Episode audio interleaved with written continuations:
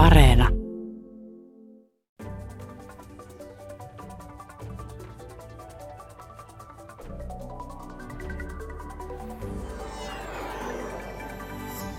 Tänään puhutaan siitä, että miten Eurooppa on saanut aikoinaan niin lujan taloudellisen aseman kuin se sai, ja miten vahvasti protektionistinen eli omia sisämarkkinoitaan suojaava ja kansallisvaltioiden asemaa turvaamaan pyrkivä yhteisö oli hiili- ja teräsyhteisö, josta sitten kehittyi EU ja joka perustettiin vuonna 1952. Ja miten hankalaa tai helppoa näiden kuuden hiili- ja teräsyhteisön perustajajäsenen yhteistyö alussa oli vain vähän aikaa sen jälkeen, kun ne olivat olleet keskenään sodassa. Ja onko EU itse asiassa juuri koskaan globaalissa mittakaavassa ollut arvojohtaja? Haastateltavana tässä ohjelmassa on talous- ja sosiaalihistorian professori Jari Eloranta Helsingin yliopistosta. Mutta miten kauas historiassa voidaan mennä, kun ajatellaan sitä, että mihin tämä Euroopan taloudellinen merkitys alun perin perustui? Jari Eloranta.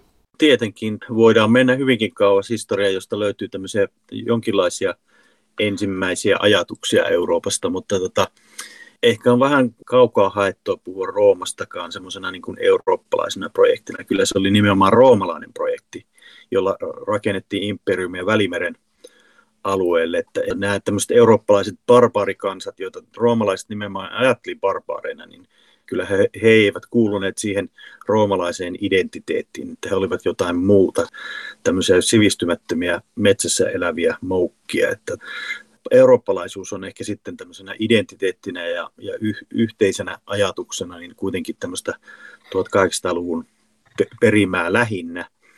Ja silloinhan tuli paljon myöskin tämmöisiä erilaisia filosofisia ajatuksia eurooppalaisuudesta ja miten, mitä se voisi olla ja, ja tämmöinen jonkinlaiset esiasteet, ideat Euroopan integraatiosta alkoi syntyä silloin 1800-luvulla, että, että se, si, siinä alkaa näkymään semmoinen, myöskin semmoinen konflikti 1800-luvun aja, isoja ajatuksia hän oli nationalismi, eli se, että kansallisvaltiolla ja omalla valtiolla, patriotismilla oli, oli merkitystä, niin, niin se tietysti ei sopinut hirveän hyvin välttämättä aina yhteen tämmöisen eurooppalaisen yhteisen idean kanssa, että, että sitten, sitten näitä ajatuksia alettiin soveltamaan ehkä vähän enemmän 1900-luvun puolella.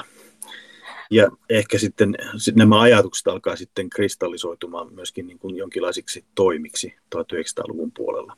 Tästähän on myös keskusteltu, että mihin se perustuu se, että itse asiassa Euroopalla meni taloudellisesti ihan hyvin 1800-luvulla ja 1900-luvulla ja siitä noin ylipäänsä, niin tästähän on olemassa erilaisia oppeja. Ja eikö perusoppi alun perin ollut joku tämmöinen, että meillä on ollut energiaa ja sitten oli tämä uusi maailma, tämä Amerikka, joka antoi meille semmoisen boostin, että me päästiin edelle Kiinaa ja, ja esimerkiksi lähi Joo, ja, ja yksi mielenkiintoinen tämmöinen niin kuin taloushistorioitsijoita tai mu, muuten tota, historioitsijoita kiinnostava kysymys on nimenomaan tämä, että miksi Eurooppa, miksi Euroopasta tuli niin tämmöinen ää, ylivoimainen sotilaallisesti muihin verrattuna 1800-luvulla varsinkin ja 1900-luvulla vieläkin. Ja, että tota, siihen löytyy monenlaisia selitysmalleja, mutta ehdottomasti nämä, mitkä tuossa just mainitsit, niin, niin kyllä ne on osa sitä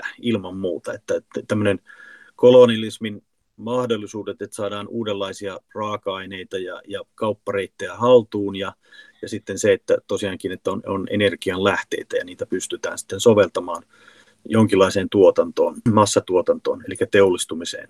Ja teollistuminenhan tässä tietysti on semmoinen yksi iso, iso teema, että minkä takia meni sitten niin hyvin, että pystyttiin teollistumaan ja, ja tota, talouden rakenne muuttui to, totaalisesti tämmöistä maatalousvaltaisesta sitten teollisuusvaltaiseksi yhteiskunnaksi, joka tietysti nykypäivänä ollaan sitten palveluyhteiskunnissa. Se rakennemuutos on mennyt vieläkin pidemmälle. Mutta on siinä toki sitten muitakin tämmöisiä tekijöitä, niin kuin vaikkapa paljon puhutaan instituutioista, eli instituutiolla nyt tarkoitan sitä tämmöisen yhteiskunnan pelisääntöä, että minkälaiset lait on olemassa ja miten ihmiset yleensä käyttäytyy, ja onko nämä kaksi asiaa niin kuin tämmöisessä jonkinlaisessa sanotaanko harmoniassa toistensa kanssa, että toimiiko se yhteiskunta niin kuin ihan oikeasti. jollain jotenkin niin kuin tehokkaammin ja hyvin ja ihmiset uskoo siihen, miten se toimii. Ehkä sitten vielä viimeiseksi nostasin siihen myöskin, että minkä takia Euroopalla meni sitten hyvin, niin ehkä tämmöisen niin kuin kaupan integraation ja, ja tota maailmankaupan lisääntymisen, jossa Eurooppa oli sitten ihan keskiössä. Että se kaupan integraatiohan sitten, siitä tulee semmoinen niin kuin Euroopan unionin ja integraationkin sitten semmoinen keskusajatus. Niin, mutta eihän tuo tavallaan selitä mitään. Et siis joku, ajatellaan jotakin hiiltä, joka oli tämä perusalku, niin kyllähän nyt hiiltä on muuallakin kuin Euroopassa. Sitten jos ajatellaan tuota Amerikkaa, niin kyllähän äh, on aina ollut, etenkin 1800-luvulla oli aika paljon semmoisia alueita ihan maiden sisällä, jotka oli siis semmoisia, että ni, ni, niiden käyttö olisi voinut kovastikin tehostaa.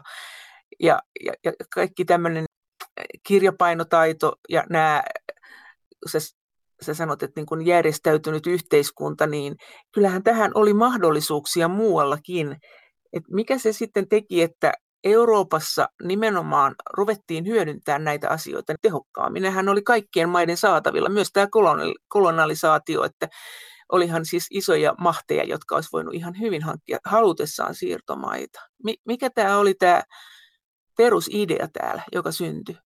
No ehkä voidaan ottaa esimerkiksi vaikka Kiina. Kiinahan 500 vuotta sitten Kiinahan oli maailman mahti oikeastaan ja taloudellisesti ja sotilaallisestikin erittäin voimakas yhteiskunta. Ja Kiinassahan tehtiin ensinnäkin semmoisia ratkaisuja yhteiskunnassa, joka sitten pidemmällä aikavälillä osoittautui erittäin haitallisiksi. Että siellähän oli 1400-luvun alkupuolella oli maailman suurin laivasto, että rakennettiin ma- massiivinen laivasto, jolla sitten purjehdittiin siellä Itä- ja Etelä-Aasiassa eri paikkoihin. Ja kiinalaiset siinä prosessissa huomasivat vaan, että, että näissä maissa ei ole hirveän paljon heitä kiinnostavia asioita. Heitä ei kiinnostanut kauppa niin sanotusti, koska he ajattelivat, että he olivat omavaraisia.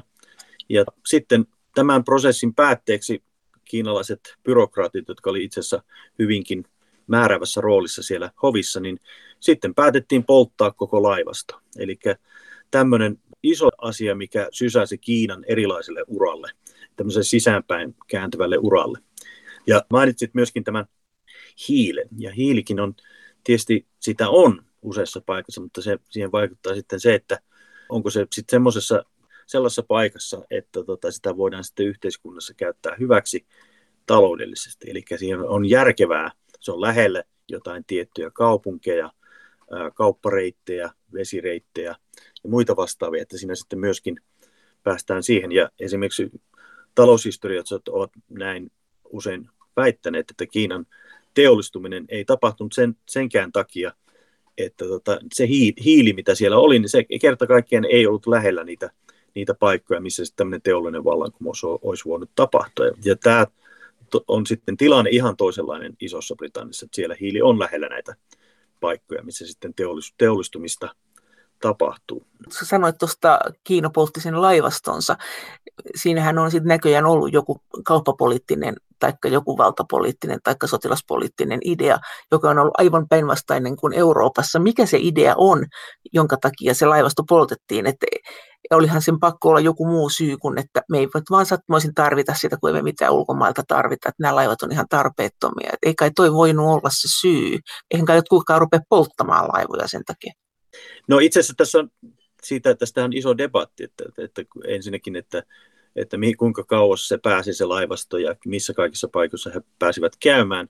Ikävä kyllä tässä, tässä samassa prosessissa hävitettiin käytännössä arkistoista kaikki dokumentit, tähän laivastoon liittyvät dokumentit. Eli siinä oli niinkin radikaali ratkaisu, että kaikki käytännössä sen verran on säilynyt, että, että, että, että olemme ymmärtäneet niin kuin historian tutkimuksen kautta, että ilmeisesti on tämmöinen valtataistelu ollut siinä hovissa.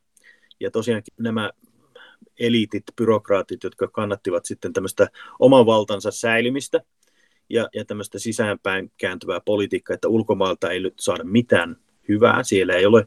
Ja he olivat toki tietysti laivastonsa kanssa nähneet, että, että Kiinan teknologia oli paljon pidemmälle vietyä ja, ja, ja, ja tota, heillä oli voi, hyvinkin toimivat sisämarkkinat ja, ja muita vastaavia tekijöitä, että siellä tehtiin vaan tämmöinen päätös, että kaikki ulkoapäin tuleva asia niin oli pahasta ja, ja tosiaan sen, sen pohjalta sitten päätettiin tehdä tämmöinen oikein radikaali muutos, että ei nyt halutakaan kauppaa. Ja siinä, siihen liittyy myöskin tähän samaan päätökseen, että 150 vuoden ajaksi sitten käytännössä kiellettiin ulkomaankauppa.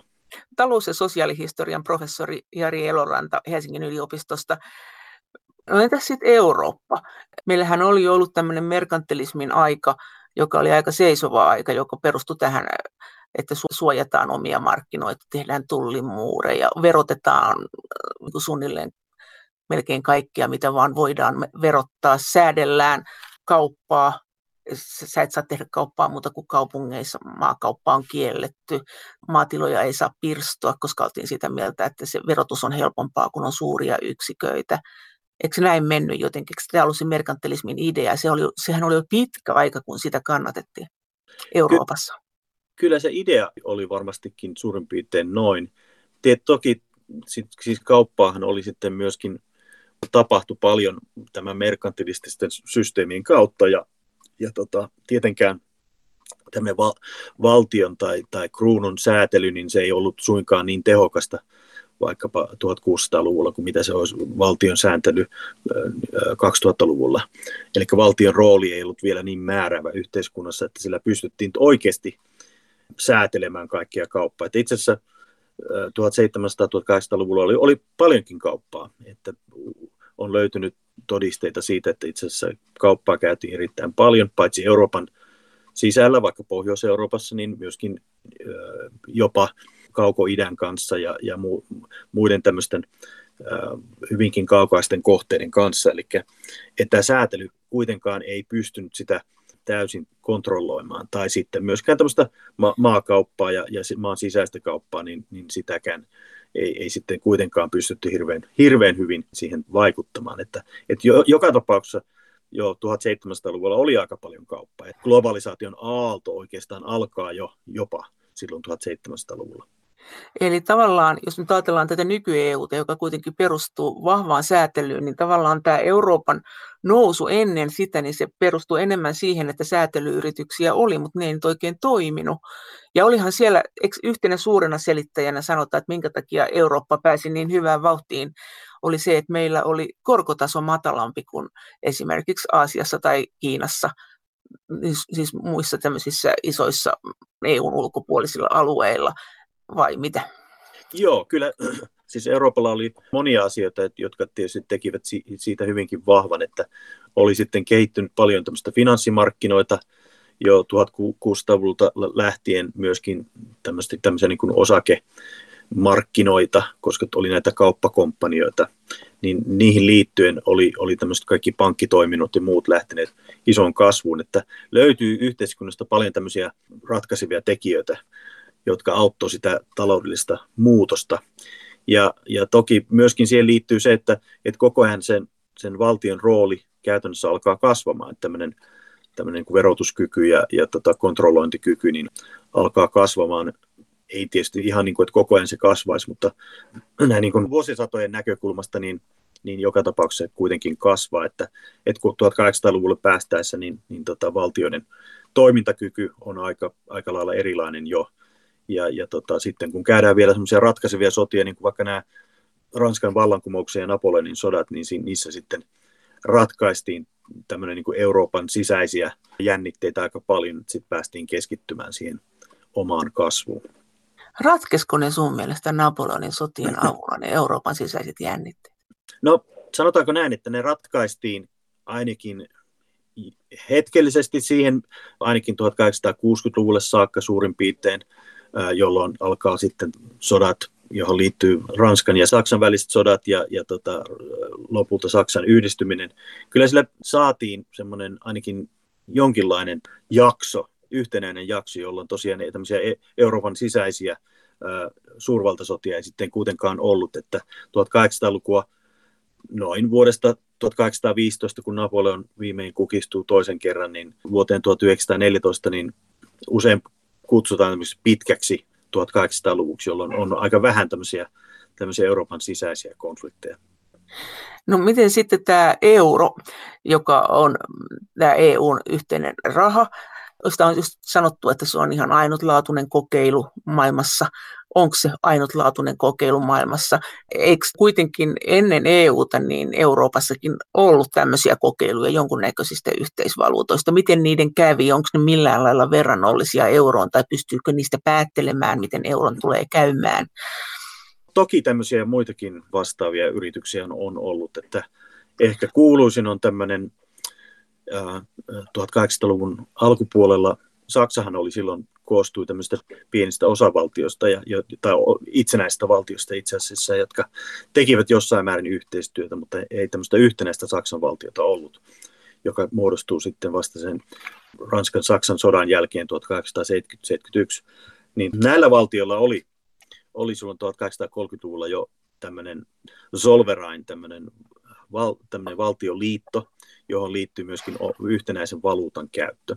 Toki siihen aikaan käytettiin monia muitakin valuuttoja, mutta heillä oli teknisesti oli, käytettiin niin kuin samaa, samaa valuuttaa. Ja, ja tota, tähän sitten myöskin edesauttaa se Solverain tämmöinen liitto, se, se laajenee siinä 1800-luvun puolen välin mennessä ja siitä tulee semmoisen Saksan yhdentymisen tämmöinen mekanismi. Että toki Euroopan integraationkin suunnittelijat tämän ymmärsivät, eli tämmöistä taloudellista integraatiosta usein niin kuin lähtee tämmöinen valtiollisen tai ylivaltiollisen integraation niin kuin prosessin idea.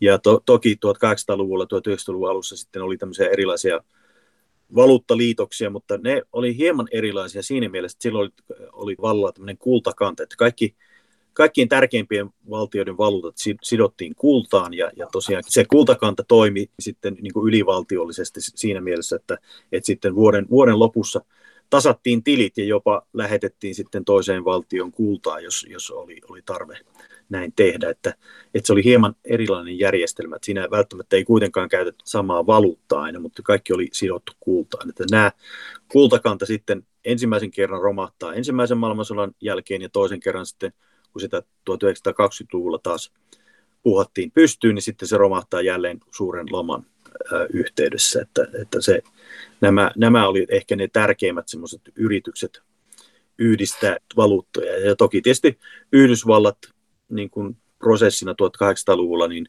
niin he, he ovat yksi, yksi tämmöinen malliesimerkki siitä valuuttayhdistymistä ja siitä, että yht, yleensäkin tämmöinen liittovaltio niin kuin laajenee ja, ja tota, ja siellä päädytään sitten, sitten käyttämään samaa, samaa valuuttaa. No miten sitten se Saksan yhteisvaluutta? Sehän niin kuin johti tosiaankin tähän Saksan yhdentymisen ja sitten sille yhdentyneelle Saksan, Saksan keisarikunnalle tuli sitten yhtenäinen valuutta. Et se, itse asiassa se, tämä va, valuuttaliitto, tulliliitto, niin, niin tota, joka edelsi tätä, niin se vaan se osoittautui toimivaksi ja, ja sen pohjalta sitten rakennettiin tosiaan tämä Saksa. No entäs sitten, kun tuli tämä hiili- ja teräsyhteisö, joka oli tämä e-, esi-EU, niin miten sä näet, siinä, siinähän se tilanne oli siinä mielessä kiinnostava, että se rakennettiin tosi pian sen jälkeen, kun Saksa oli hävinnyt sodan. Saksalla oli tarkoitus yhdistää Eurooppa oman valtansa alle. Näet sä siitä sen Saksan mahdollisen talouspoliittisen ajattelun kaikuja tässä hiili- ja teräsyhteisössä ja näet sä sen nykyisessä EU:ssa, että on, onko se jollain lailla Natsi-Saksan perillinen, jollain osin? Ää, no tietysti sitä on hankala nähdä ihan suoraan Natsi-Saksan perillisenä, että, että tosiaan Mussolinilla ja Hitlerillä oli omat visionsa uudesta Euroopasta, jotka, jotka he toki tietysti olisivat luoneet, jonka arvot ja, ja, ja tota, instituutiot olisivat ollut hyvin autoritääriset, eli tämmöiset niin kuin, yksinvaltiuteen ja, ja diktatuuriin perustuvat. Että siinä mielessä tietysti hyvinkin erilainen visio, mutta toki niin kuin hiili- ja teräsyhteistyö, siinä tehtiin aika, aika hyvä tämmöinen laskelmointi, että, että tosiaankin rakennetaan se ensimmäinen askel sitä yhteistyötä kohti sillä alueella, jotka, jossa tämmöisellä teollisuuden alueella, jolla heillä oli eniten yhteistyötä ja samalla, samantyyppisiä resursseja ja, ja, ja tota, intressejä näillä valtioilla. Eli silloin saatiin tämmöinen diili aikaiseksi ja, ja toki myöskin Saksan osalta voidaan tietysti löytää jatkumoja siitä, että, että siellä ei käy toisen maailmansodan jälkeen niin kuin teollisuusediteissä ja, ja muissa vastaavissa instituutioissa, niin ei käyty mitään tämmöistä suurta puhdistusta, jossa kaikki ihmiset vietiin oikeuteen. Lähinnä se oli just näitä poliittisia johtajia, joita tuomittiin, sekä sitten tietysti näitä, jotka, jotka olivat syyllistyneet sotarikoksiin, niin, niin iso, iso, iso osa sitä eliittiä jäi sinne, jotka oli, periytyy sieltä 1930-luvulta, niin, niin sam, samoja tyyppejä siellä oli, oli näitä, näitä sopimuksia sorvaamassa, että, että tota, ilman muuta siinä semmoista jatkumoa on, että toki, toki kaikilla näillä ihmisillä oli, ja, ja siihen löytyy sitten näitä näitä isompia visioita Euroopan integraatiosta Jean Monelta ja Robert Schumannilta, niin, niin tota, kaikkeen tähän sitten liittyy myöskin se idea, että käytännön idea, että, että näiden kes, tiettyjen valtioiden yhteistyön edistäminen ja sopimukset ja yhdentyminen, niin, niin se vähentää sitten uuden sodan uhkaa. Että toki, toki siinä on se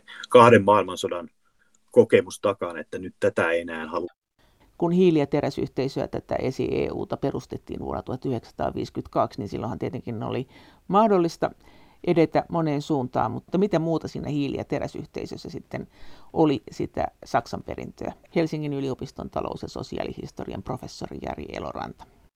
Öö, no ehkä siitä periytyy niin kuin tota, ilman muuta se, että, että Saksa on yksi näistä, Saksa ja Ranska on niitä johtajavaltioita ei toki siinä natsi-Saksan visiossa, niin se olisi pelkästään Saksa. Ja, ja, tota, ja, ja, ja Saksan, Saksa ja sen tärkeimmät liittolaiset niin kuin olisivat siinä visiossa olleet niitä johtajavaltioita ja muut valtiot on sitten käytännössä tämmöisiä satelliitteja tai, tai, tai niin kuin orja, orja, orjavaltioita, jos tuotetaan. Että oltaisiin ehkä menty takaisin tämmöiseen 1800-luvun kolonialistiseen järjestelmään, jossa Euroopassa olisi ollut tosiaan, Euroopan sisälläkin olisi ollut tämmöisiä niin kuin johtovaltioita ja sitten tämmöisiä siir- siirtomaavaltion tapaisia, joilla ei olisi paljonkaan niin kuin määräysvaltaa. Että siinä olisi ollut muodostunut sellainen kova, kova ydin ihan varmasti.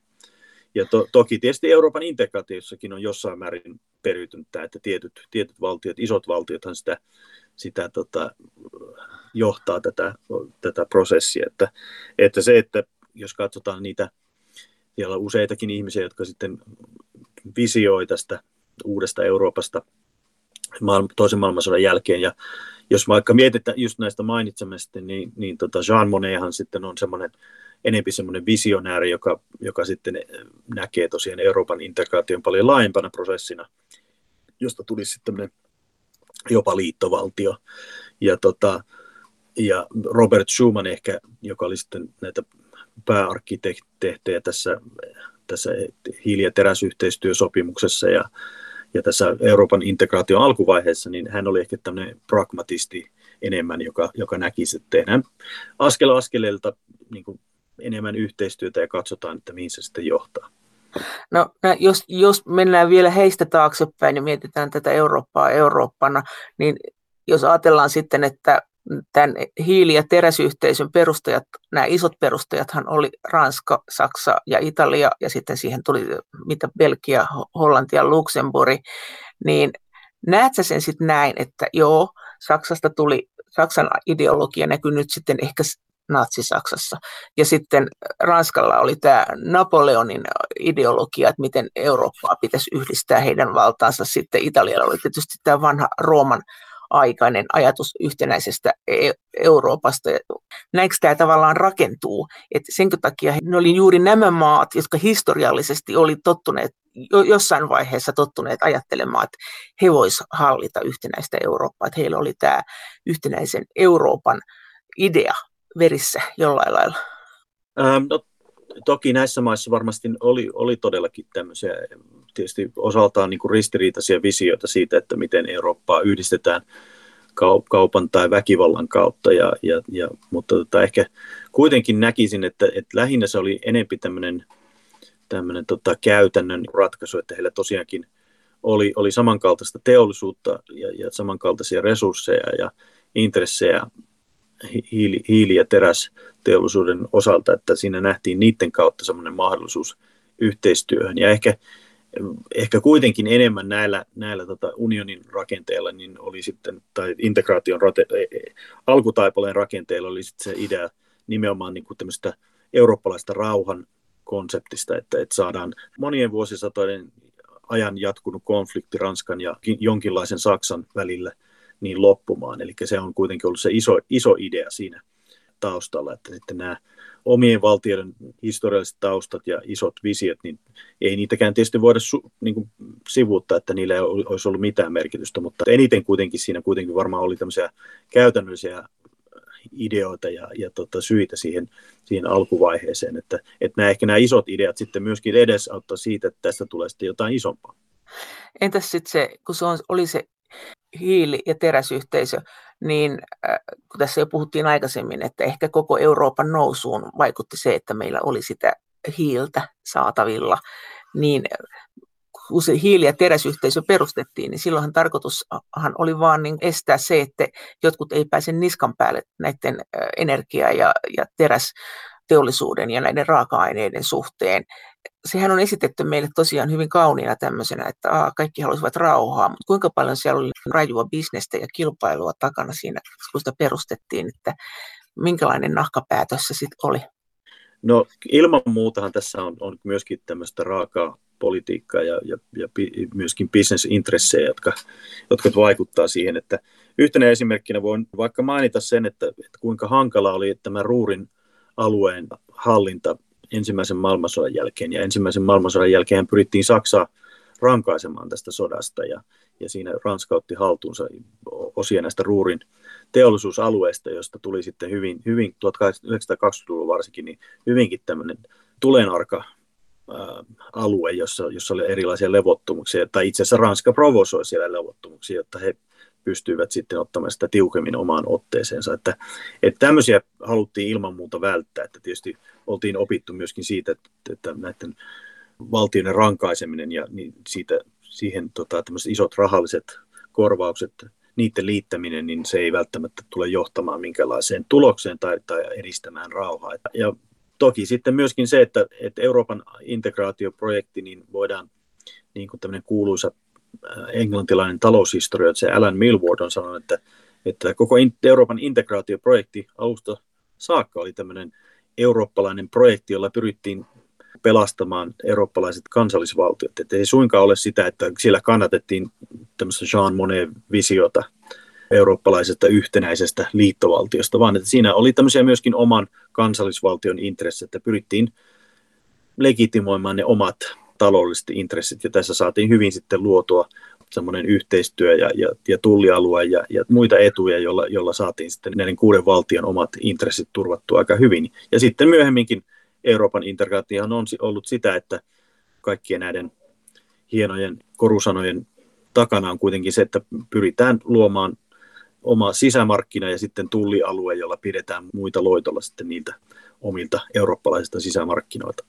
Eli tämä, kun sanotaan, että EU on rauhanprojekti ennen kaikkea vieläkin, niin se on itse asiassa alun perin tarkoittanut sitä, että EU on nationalistinen projekti. Että se rauhanprojekti on ollut sitä, että halutaan turvata, että kansallisvaltiot on olemassa. Että tavallaan se päämäärä, mikä nyt tuntuu, että se menee kohti sitä integraatiota, niin se alkuperäinen päämäärä on ollut se, että ei mennä kohti integraatiota, vaan että kansallisvaltiot säilyttää asemansa sen rauhan kautta. Niinkö? Juuri näin, että, että tosiaan pyritään turvaamaan sen oman valtion toiminta massiivisen globaalin konfliktin jälkeen ja se, että, että kahden ison välille, Saksan ja Ranskan välille ei muodostu konfliktia, joka sitten uhkaa koko Eurooppaa. Että ajateltiin just näin, että ne, Saksan ja Ranskan välinen sota aina tuhoaa ison osan Eurooppaa. Ja, ja myöskin sitten nämä, nämä taloudelliset intressit, ne pyritään suojaamaan vähän omia markkinoita, turvaamaan omien tuottajien asemaa ja kaikki nämä on ollut tämmöisiä hyvinkin nationalistisia teemoja, jotka sitten on on mahdollistanut semmoisen yhteistyön, joka sitten on johtanut eri suuntaan. Mitkä ne oli ne isoimmat riidat siinä, tai ne, ne sun mielestä ne keskeisimmät ratkaisut? Missä EU-ssa voitaisiin olla nyt, jos näin ei olisi käynyt? No ehkä näillä Euroopan integraation arkkitehdeillä, niin heilläkin oli hyvin erilaisia visioita, että, että tosiaankin Jean Monnet, niin hänellä oli tämmöisiä hyvinkin pitkälle vietyjä visioita yhtenäisestä Euroopasta, joka, jolla on samanlaiset arvot ja toimii yhtenäisenä liittovaltiona. Ja sitten taas todellakin Schumannilla oli tämmöiset hyvin käytännönläheiset lähtökohdat siihen, että saadaan toimivaa taloudellista yhteistyötä, että, että siinäkin ehkä alkuvaiheessa kuitenkin niin kuin tota, voittivat ne voimat, että nyt tehdään, aloitetaan tämmöisellä hyvinkin pienellä yhteistyöllä näiden kuuden valtion kesken hiili- ja teräsyhteistyöllä ja siitä rakennetaan sitten jotain pidemmälle menevää, jos se toimii. Eli hyvinkin paljon tämä EUn rakentaminen oli tämmöistä niin kuin käytännönläheistä laajenemista ja, ja tota, yhteistyön syventämistä, kunnes sitten ehkä päästiin vasta sinne 1990-luvulle sitten Maastrichtin sopimukseen ja sitten kun alkoi näiden isojen sopimusten kausi, jolla sitten ikään kuin askel askeleelta syvennettiin tätä integraatiota ja, ja sitten tuli euro ja, ja on, tietysti kaikki eivät liittyneet, mutta että oli, tämä on minun nähdäkseni kuitenkin ollut tämmöinen, alun perin lähti, lähti näiden käytännönläheisten pragmatikojen projektina, että nämä isot visiot yhtenäisestä Euroopasta, niin ne nähtiin ehkä semmoisena niin kuin toiveunina ja ei, ei niin kuin hirveän niin kuin mahdollisina tulevaisuuksina. Että kuitenkin sitten se tämmöinen käytännönläheinen, niin ehkä Euroopan integraation ne, ne tota, ensimmäiset 40 vuotta niin oli sitä, sitä aika lailla käytännönläheistä, ää, tai ensimmäiset 30 vuotta niin oli, oli tämmöistä käytännönläheistä toimintaa ja 80-luvun lopulta lähtien niin alettiin, alettiin syventämään ja, ja sitten alkaa, aletaan lähe, lähestymään sitten ehkä semmoista Jean Monnet visiota, että edetään kohti liittovaltiota. Tosin sekin sitten on ollut semmoista varsin niin kuin hidasta ja, ja tota, tietyillä sektoreilla hidasta syventymistä. Halusiko Monet ihan tämmöistä Yhdysvallat-tyyppistä liittovaltiota? Kyllä hän niin kuin näki tosiaankin Yhdysvallat ehkä semmoisena jonkinlaisena mallivaltiona, että, että syvennetään tosiaan niin kuin liittovaltioksi, joka, jossa, joka toimisi sitten Euroopan, Eurooppa yhtenäisenä mutta se oli siinä sitten ihan ilmassa siinä hiili- ja teräsyhteisö niin perustamisvaiheessa kuitenkin, että tätä linjaa edetään. Eikö siinä ole kuitenkin semmoinenkin vaihe, että ei haluttu tähän ulkopuolisia jäseniä?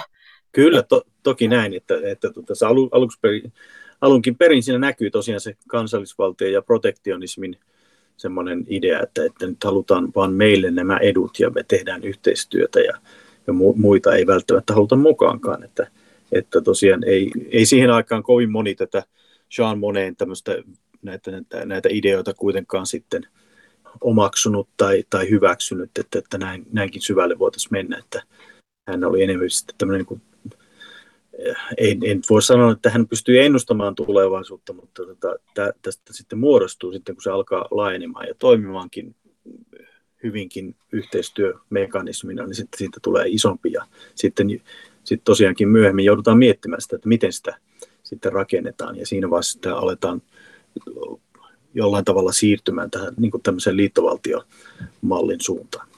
Talous- ja sosiaalihistorian professori Jari Eloranta Helsingin yliopistosta. Mikä se oli se Saksan, joka nyt on tämmöinen EUn veturi, niin mikä oli Saksan rooli tässä vaiheessa, kun Saksa oli aloittanut ja hävinnyt sodan, niin oliko ne vaan hiljaa vai kykenikö ne sanoa jotakin, mitä ne halustaa, onko ne muuttanut mieltään sen jälkeen? Kyllähän ne, heilläkin tota, mielipiteitä oli, oli siinä Saksan johtajilla. Tietysti silloin pitää muistaa, että 1950-luvun alussa niin, niin Saksa oli jakaantunut kahtia, että silloin ei tietenkään Itä-Saksan edustajat tähän osallistuneet, ja tämä on Länsi-Saksan niin kuin, projekti. Että, mutta heillekin tosin tietysti heidän neuvottelumahdollisuudet ja miten paljon he pystyvät vaikuttamaan tähän prosessiin oli tietysti paljon heikommat kuin esimerkiksi Ranskan, kun Ranska oli kuitenkin sitten Euroopan johtava valtio siinä vaiheessa toisen maailmansodan jälkeen, että, että, ähm, että Saksa, Saksalla oli kuitenkin tämmöisiä omia poliittisia hankaluuksia olla niin kansainvälisen yhteisön tai minkälaisessa neuvottelussa tämmöinen niin kuin hyvinkään niin kuin voimakas toimija. Että, Mutta mitä konkreettista he olisivat halunnut, mitä he sai tai mitä he ei saanut? missä heillä meni ne, ne konkreettiset kysymykset, se kyllä, ruuri? No ei, kyllä heitäkin kiinnosti erityisesti just tämä heidän oman hiili- ja, ja terästeollisuuden niin kuin turvaaminen. Että he näkivät sen, että he olivat Saksastahan tuli jo 1900-luvun alkuun mennessä tuli Euroopan johtava teollisuusvaltio. Ja he, he olivat isoimpia tuotteja just, just näillä aloilla, niin he halusivat turvata sen oman teollisuutensa. He halusivat turvata sen, että heillä, he, tosiaan, heillä säilyy heidän ö, omistuksessaan säilyvät nämä ruurin teollisuusalueet ja muut vastaavat, et, ettei tule sellaista tilannetta tosiaan, että heidän tota, tuotantonsa on niin kuin häirintyy. Ja toisaalta myöskin se, että, että sitten he pystyvät toimimaan tällä samalla teollisuusrakenteella ja teollisuuseliteillä, jotka tosiaankin osaltaan ehkä monikin osallistui sitten tavalla tai toisella tähän Natsi-Saksankin toimintaan, että he halusivat turvata kaiken tämän jatkumon sille, että, että tota, Saksan teollinen mahti säilyy, että, joka oli tietysti kärsinyt erittäin paljon toisen maailmansodan pommituksista ja, ja muusta vastaavasta, että, että heille oli tärkeää tämä niin kuin se uudelleen rakentaminen ja, ja se, että turvataan ne, ne omat intressit. Mutta miten? Niin, Mutta mut heillähän oli se ruuri jo, ja, ja, ja tota, rauhanneuvottelut oli käyty, rajat oli. Miten he koki, mikä järki heidän oli olla siinä mukana, että heillä oli teräs, siis he, he sai terästä ja heillä oli ne, ne hiilialueet siellä myös, että niin, eikö Ranska siinä oli, eikö se Ranska ollut heikommilla, niillähän puuttu näitä sekä hiiltä että terästä?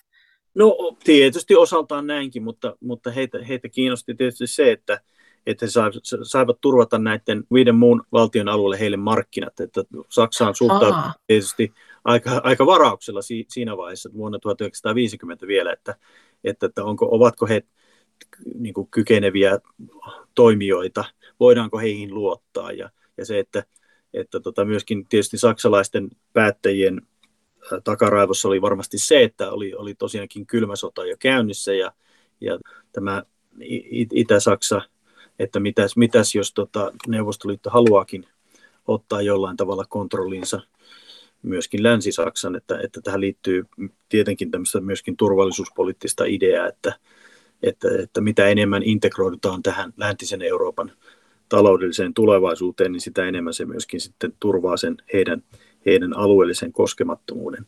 Millä tavalla se sitten oli niin kuin, kuin EU, että siis se hiili- ja teräsunioni, niin siis oliko siellä säädellyt nämä hiilten ja teräksen hinnat vai mikä se oli se ajatus siinä? Siis koko, öö, koko näille kuudelle maalle, näille perustajamaalle?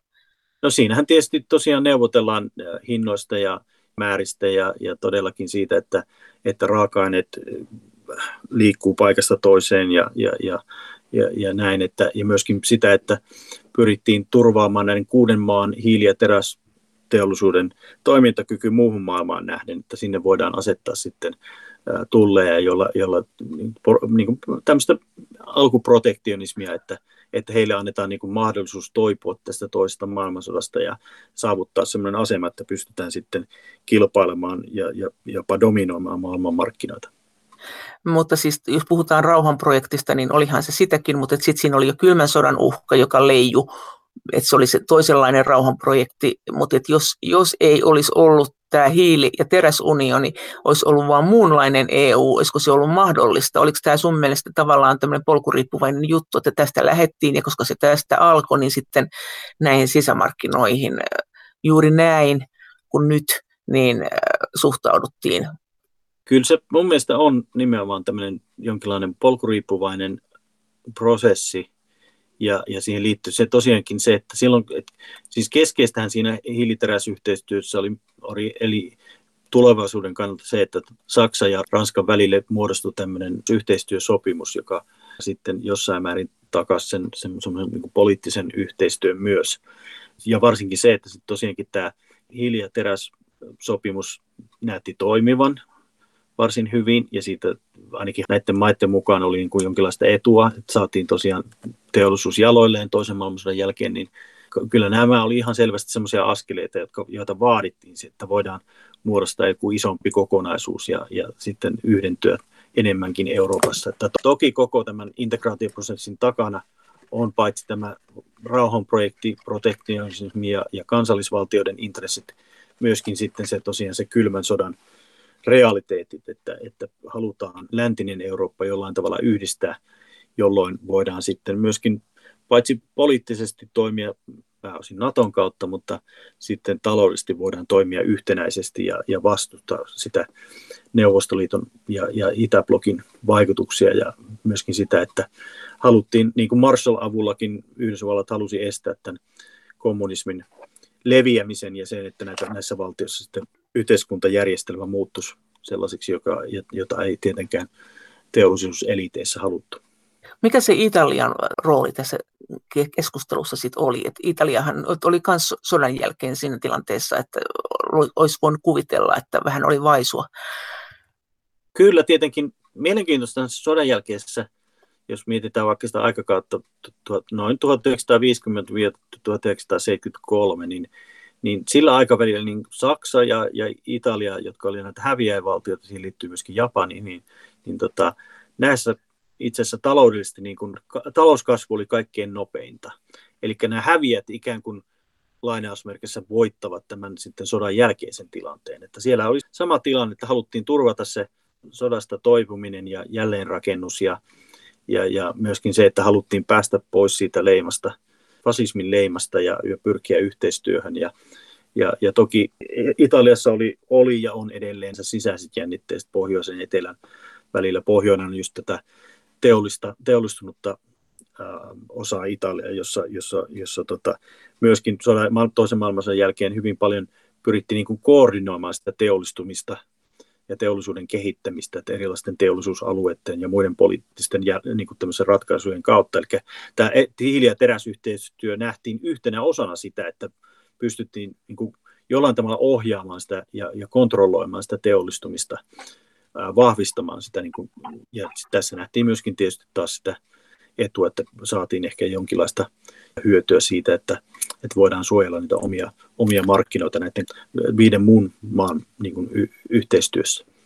Mitä, mitä Italia halusi? Mikä oli se Italian visio tässä, tai kun he keskusteli tästä, niin mitä asioita Italia ajoi? Oli Italialla mitään muuta kuin, että se halusi olla mukana tässä varmistaakseen, että se saa edullisesti ja jatkuvasti terästä ja hiiltä No käsittääkseni kaikkein suurin kysymys heille on, että he olivat mukana tässä projektissa. He, heidät ikään kuin taas legitimoidaan niin kuin tämmöiseksi niin kuin eurooppalaiseksi mahtivaltioksi tai osaksi niin kuin eurooppalaista kokonaisuutta, että he on sivistysvaltio ja he eivät ole fasistinen valtio enää ja, ja tota, että he, he ovat yhdenvertaisina tekijöinä ja neuvottelijoina siinä mukana että heillä oli sitten muita, tietysti nimenomaan juuri hiilin ja teräksen niin kuin saatavuus ja, ja tosiaan se, että he py, pystyvät niin kuin koordinoimaan sitä ja ennustamaan sitä, että he saavat sen tosiaan sen vahvistamaan sitä teollistumista ja teo, teollista kehittymistä toisen maailmansodan jälkeen. Ne olivat näitä, ehkä näitä isoimpia kysymyksiä heille. Minkä takia heidät sitten otettiin siihen mukaan? Olisiko voinut olla niin, että he, oliko se kuinka kiikun kaakun, että ei oteta Italiaa? Kuka, kuka heidät sinne halusi? Ranska? Ranska tietenkin e, e, erityisesti halusi, halusi Italian, Italian sen mukaan. Ja, ja to, toki heillä oli sitten myöskin, äh, kaikkeenhan tähän liittyy sitä, että heillä oli niin tämmöistä semmoisia jonkinlaisia niin yhteisiä tota, intressejä äh, talouspolitiikan suhteen ja myöskin se, että, että löytyy paljon teollista tuotantoa. Italia ei suinkaan kärsinyt niin paljon tästä toisesta maailmansodasta pommitusta ja muiden kautta kuin Saksa. Eli sieltä löytyy jo valmista teollista koneistoa ja tuotantoa, että haluttiin, haluttiin myöskin niin kuin siinä mielessä löytyy, sieltä löytyy paljon kulutusta, kuluttajia ja, ja kysyntää teollisessa tuotannossa. Ja, ja toki tietysti teräkselle yleensä oli iso, isoa kysyntää näissä, just näissä jälleen, jälleenrakennusta käyvissä maissa, että heille oli intressinä myöskin se, että se haluttiin, haluttiin turvata sen, sen tota iso saatavuus, kun pyrittiin rakentamaan uudelleen kaupunkeja lähinnä. Entä tämä Belgia, Hollanti ja Luxemburg, nehän on kuitenkin kooltaan pienempiä. Miksi ne otettiin siihen, miksi ne halusi siihen ja mitä muita maita olisi ehkä voitu ottaa myös? No, siis Luxemburgin sen merkitys on, on tietysti käytännössä mitä, että se on lähinnä siitä mielessä, siinä mielessä oli mukana siinä, koska onhan siellä aina ollut, ollut tämmöistä niin kuin finanssisektoria, jolla on jotain merkitystä, mutta tota, niin kuin kooltaan, alueeltaan ei, ei ole käytännössä, mutta se vaan sijoittuu kartalla sinnekin, sinne Euroopan keskiöön. Et tietysti Belgia ja Alankomaat myöskin, nehän olivat niin kuin käytännössä niitä, niitä alueita, joiden, joiden, joiden kautta käytiin sitten näitä maailmansotiakin, että aina, aina Saksan hyökkäys tuli niiden kautta. Että tietysti mieluiten haluttaisiin nekin poliittisesti saamaan siihen samaan samanlaiseen yhteistyöhön. Eli niin kuin rauhanprojektin idea siinä mielessä, että poistetaan se semmoinen perinteinen konfliktialue siitä, siitä yhtälöstä pois, niin se on tietysti osa sitä. Mutta toki sitten Belgiassa on, on paljon myöskin hiiltä ja, ja, ja teollisuutta ja, ja Alankomaissakin jo, jossain määrin ja Alankomaissa tietysti hyvin paljon sitten tämmöistä laivakapasiteettia, kauppakapasiteettia, isot finanssimarkkinat. Kaikki nämä tietysti sitten on niin kuin hyödyksi tässä näiden kuuden maan yhtälössä, että, että et siinä mielessä he, hekin sopivat yhteen. Ja kaikilla, niin kuin tässä alu, aluksi puhuimme just tästä, että kaikilla heillä on sitten näitä omia, omia intressejä, että halutaan turvata oman kansallisvaltion säilyminen ja, ja tota, omien tiettyjen taloussektorien niin kuin säilyminen. Että... Eli se oli näille kolmelle maalle nimenomaan se nationalistinen projekti, mikä heitä Kyllä. veti sinne. Mites, mit, olisiko siinä ollut joku, joka olisi ehkä voinut tulla mukaan myös, jota ei sitten otettu?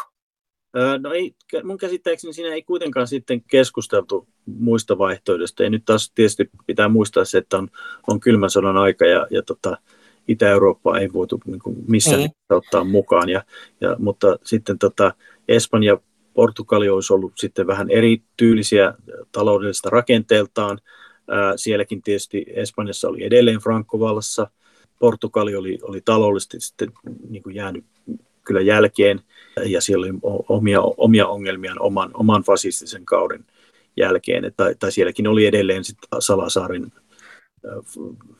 puolifasistinen yhteiskuntajärjestelmä pystyssä, että, että ne ei niin siinä mielessä tulleet niin kuin herkästi siihen mukaan.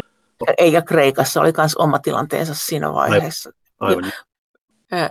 Talous- ja sosiaalihistorian professori Jari Eloranta Helsingin yliopistosta. No entäs sitten tämä protektionismi? Sä oot sanonut, että Tämä on ollut tämmöinen protektionistinen projekti myös, siis tarkoittaa sitä, että suojataan omia markkinoita muilta markkinoilta tullimuurien avulla, esimerkiksi kaiken maailman tuotteiden säätelyiden avulla. Tämmöinen protektionismihan on tällä hetkellä, sitä, se on hyvin paheksuttu ollut ajatuksena. Miten sä näet sen tilanteen kehityksen nyt? Et nyt todellakin, tota, nyt ehkä ollaan semmoisessa tilanteessa, että, että etenkin viimeisen neljän viiden vuoden aikana niin on näkynyt tämmöinen pop, populismin nousu ää, sekä Euroopassa että muualla, joka on, on vahvistanut tämmöisiä ideoita siitä, että protektionismi olisikin ratkaisu oman valtion ää, alueen ongelmiin, eli, eli tota, jollain tavalla pyrittäisiin niin suojelemaan jotain tiettyä tiettyä sektoria tai, tai teollisuuden alaa tai jotain muuta vastaavaa. Että tosiaankin niin protektionismillakin on pitkä historia. Mainitsit tuossa alussa sen merkantilismi, joka tietysti oli oma, omalta osaltaan prote, protektionismia. Ja 1800-luvullakin oli paljon protektionismia, mutta silloin todellakin päästiin semmoiseen vaiheeseen 1860-70-luvulla, jolloin, jolloin saatiin hyvinkin pitkälti niin kuin vapaakaupan ää, ajatus läpi Euroopassa ja, ja tota se, sehän jatkui siihen ensimmäiseen maailmansotaan saakka. Ja, ja sen jälkeen sitten on ollut tämmöisen myrsky, myrskyisempää aikaa ja sitten jälleen, jälleen e, Euroopan integraation syventyessä ja, ja muiden kauppapoliittisten organisaatioiden prosessien kautta on saatu päästy taas lähemmäs vapaakauppaa, mutta to, tosiaankin 1800-luvun loppupuolella itse asiassa kauppa oli Euroopassa oli hyvinkin vapaata. Ja tähän protektionismiin liittyy tosiaankin tämmöinen tietysti yhteiskunnallinen jakaantuminen ja, ja se, että miten, miten se tulkitaan se vapaakauppa. Että tässä populistiset puolueet ja poliitikot tietysti aina hyvinkin naivisti tulkitsee sitä niin, että aina, vähän niin kuin me, uusmerkantilistisesti, että aina se, että jos tuodaan paljon ja viedään vähän, niin se olisi niin kuin jotenkin huono asia omalle kansallisvaltion valtion taloudelle, mitä se tosiaankaan ei ole näin. Ja, ja tota, protektionismi on semmoinen ehkä ikävä kyllä semmoinen asia, joka on, on tosiaankin nyt nousussa 2020-luvulla ja, ja varmastikin edelleen pysyy sellaisena, koska aina kun tulee kriisejä, niin, niin niiden jälkimainingissa tulee myöskin tämmöisiä tendenssejä, eli, eli halutaan tuottaa oman napaan ja, ja ja ajatellaan, että tällaisella protektionismilla voitaisiin jotenkin sitä edistää. Mutta toisaalta myöskin haluan korostaa sitä, että tämä Euroopan integraatioprojekti sinänsä ei ole ollut mikään vapaakauppaprojekti niin kuin muun maailman suuntaan, vaan että se on ollut vain sisämarkkinoiden muodostamista varten, että, että siinä protektionismilla on ollut erittäin suuri rooli hyvinkin pitkään ja sitten myöskin on, on paljon aina tuettu erilaisten tukiaisten ja, ja politiikan avulla tiettyjä sektoreja, erityisesti maataloutta, ja sitä on suojeltu. Eli että suinkaan Euroopan integraatioprojekti ei ollut mikään maailman vapaakaupan projekti, eikä koskaan Eurooppa on siinä ollut, ollut myöskään niin johtava valtio vapaakauppaan menevissä prosesseissa. Entäs jos ajatellaan tätä EU-alueen talousajattelua, niin miten se on eronnut tämän EUn aikana niin muun maailman talousajattelusta? Kuinka paljon se on eronnut? Totta kai se on eronnut, vaikka nyt sanotaan Kiinasta tietenkin paljon, mutta ilmeisesti myös Yhdysvalloista, tietysti Neuvostoliitosta, Venäjästä mm. ja Lähi-idästä. Ähm, no toki näillä kaikilla alueilla ja valtiolla on ollut sitten oma, oma politiikkaansa, että et, et Kiinassa ehkä ollaan niin kuin vuoden 1979 jälkeen ollut tämmöinen ekspansiivinen vaihe, että, että tosiaankin on pyritty teollistumaan hyvin voimakkaasti ja myöskin sitten liittymään tähän globaaliin taloudelliseen kilpailuun ja yhteisöön, vaikka tosin ei tietysti aina tunnusteta ja hyväksytty kaikkia, niin kuin vaikkapa innovaatioiden, patenttien tien merkitystä ja muuta vastaavaa, mutta joka tapauksessa on, on lähdetty tämmöiseen ekspansiiviseen politiikkaan, jossa Kiina 2000-luvun puolella on sitten niin kuin hyvinkin voimakkaasti luonut tämmöistä valtioiden verkosta, jo, valtioita vaikka Afrikasta, jolle on annettu paljon velkaa ja muita ja saatu ne ikään kuin semmoiseen koukkuun, että voidaan sitten vaikuttaa niiden toimintaan, saadaan mineraaleja ja muuta vastaavaa tämmöistä sotilaallista strategista hyötyä, että, että tietysti heillä on ollut tämän tyyppinen toimintatapa viimeisen parinkymmenen vuoden ajan, että, että sitten taas Yhdysvalloissa on, on voimakkaasti niin pyritty tämmöiseen globaaliin johtajuuteen – joka, joka sitten tämä kausi ehkä päätyi sitten tähän Trumpin kauteen, että, että sitten on niin kuin lähdetty vetäytymään jossain määrin siitä roolista, että toki Yhdysvaltojen historiassa on, on pidempiä jaksoja, jolloin on oltu, pyritty eristäytymään muusta maailmasta, että, että sinänsä heidänkään osaltaan niin kuin mitenkään epätavallista historiallisesti ole.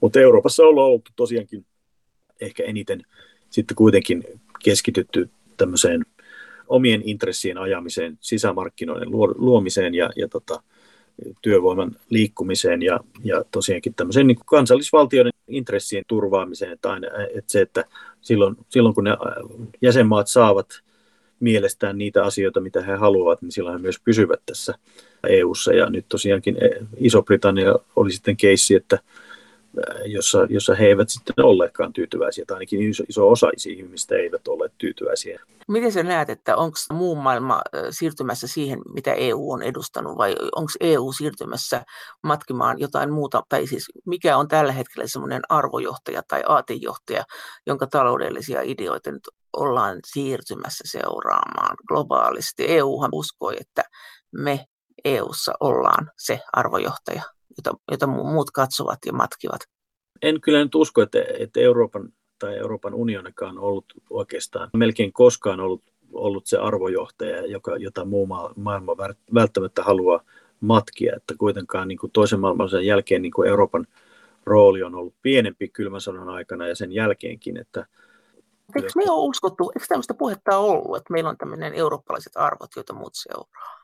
Joo, kyllä se on. Varmasti, kyllä ehkä jotkut näin ajattelevatkin, mutta se on kyllä äärimmäisen hankala minun ainakaan nähdä, että näin olisi ollut, koska Euroopan painolasti vaikka niin kuin kolonialismissa ja sen jälkeisessä toiminnassa on ollut niin suuri, että, että meidän on, on hyvin hankala lähteä kenellekään neuvomaan tai sanomaan, että meillä on ne arvot, joita kannattaa, kannattaa matkia, että, että jos niin kuin globaalisti ajatellaan, niin kyllä Yhdysvalloilla esimerkiksi on ollut paljon suurempi rooli siinä tai Neuvostoliitolla aikanaan siihen, että minkälaisia arvoja tai yhteiskuntaa yritetään kopioida, että tietysti nekään ei sitten ne ole onnistuneet kovin hyvin, että on, on vaikka Yhdysvaltojen perustuslaki viety jonnekin ajateltu, tämä on nyt se ma- maaginen resepti, jolla saadaan yhteiskunta toimimaan hyvin, niin se on kyllä epä, epäonnistunut aina erittäin, erittäin traagisesti, mutta mutta tota, en, en kyllä näe, että, että Eurooppa, vaikka jos ei, varmasti Eurooppa, eurooppalaisilla on ollut tällaisia harhaluuloja, että meitä ihannoidaan ja matkitaan aina, mutta, tota, mutta veikkaan, että se on enempikin ollut tämmöistä niin kuin, myöskin painolastia, historian painolastia, jota ihmiset näissä kehittyvissä maissa välttämättä eivät hirveästi ihan. Näin sanoi talous- ja sosiaalihistorian professori Jari Eloranta Helsingin yliopistosta. Kiitos kaikista viesteistä. Kaikki viestit ovat erittäin tervetulleita ja niitä voi lähettää edelleen sähköpostiin osoitteeseen maija.elonheimo.yle.fi ja sen lisäksi me voimme keskustella näistä asioista yhdessä Twitterissä aihetunnisteella Brysselin kone. Thank you